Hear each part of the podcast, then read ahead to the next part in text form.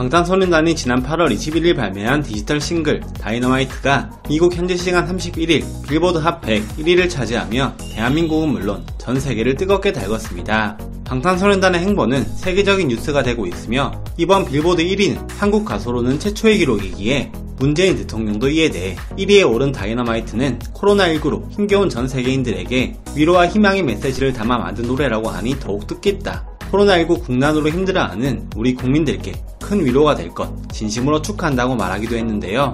월드스타가 된 방탄소년단은 벌써부터 다음 앨범과 신곡이 발매와 동시에 또 한 번 빌보드 201위와 핫 101위로 올라갈 가능성이 커지게 되었습니다. 하지만 문제는 방탄소년단 멤버들의 연쇄적인 군입대 일정이 다가오면서 앞으로 세울 기록에 장애물이 생기는 건 아닌가 하는 점이었는데요. 특히 방탄소년단 멤버의 맏형인 진은 1992년 12월생으로 법에 따라 2020년 12월 안에 군대에 입대할 수밖에 없는 상황입니다. 멤버들과 진은 군입대에 대해 늘 병역은 당연한 의무라고 생각한다. 나라의 부름이 있으면 언제든 응할 것이라는 씩씩한 답변을 냈지만 진이 군입대를 하게 된다면 몇 년간 방탄소년단의 완전체 활동을 볼 수 없을 것이라는 점은 대한민국을 넘어 전 세계 팬들이 아쉬운 부분인 건 어쩔 수 없는 사실입니다.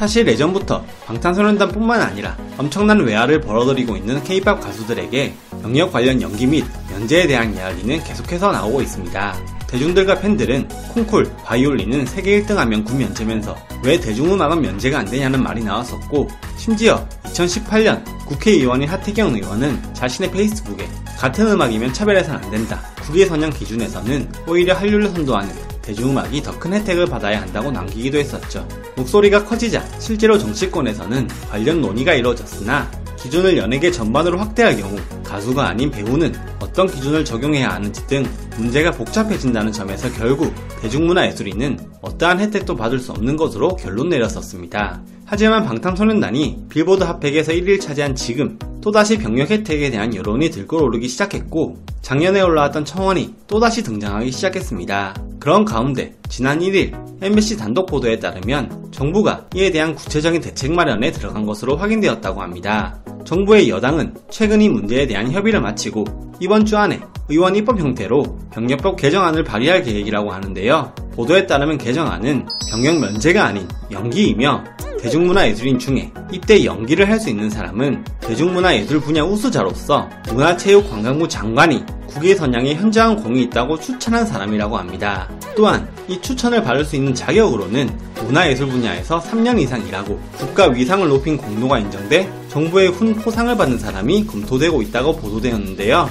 이와 관련 전용기 국회의원은 병역 연기는 면제나 특례와는 전혀 다른 문제, 20대에 꼽힐 수 있는 이런 새로운 직종에는 입영을 연기할 수 있는 권리를 줘야 한다고 설명하며 보도에 힘을 보탰습니다. 만약 현재 정부가 추진하는 이 법안이 통과된 다음에 방탄소년단 진이 문화체육관광부 장관에게 추천이 된다고 가정을 한다면 학업 수행과 상관없이 30살까지 입영을 연기할 수 있게 되는데요. 그렇게 된다면 진은 2022년 12월까지 입영을 연기할 수 있게 됩니다. 이런 소식에 방탄소년단 팬들의 반응은 다양했는데요. 댓글들을 살펴보면 우와 연기가 가능하다니 내년에도 완전체를 볼 수 있는 건가? 나는 그냥 빨리 갔다가 빨리 왔으면 면제는 어떻게 안 될까요?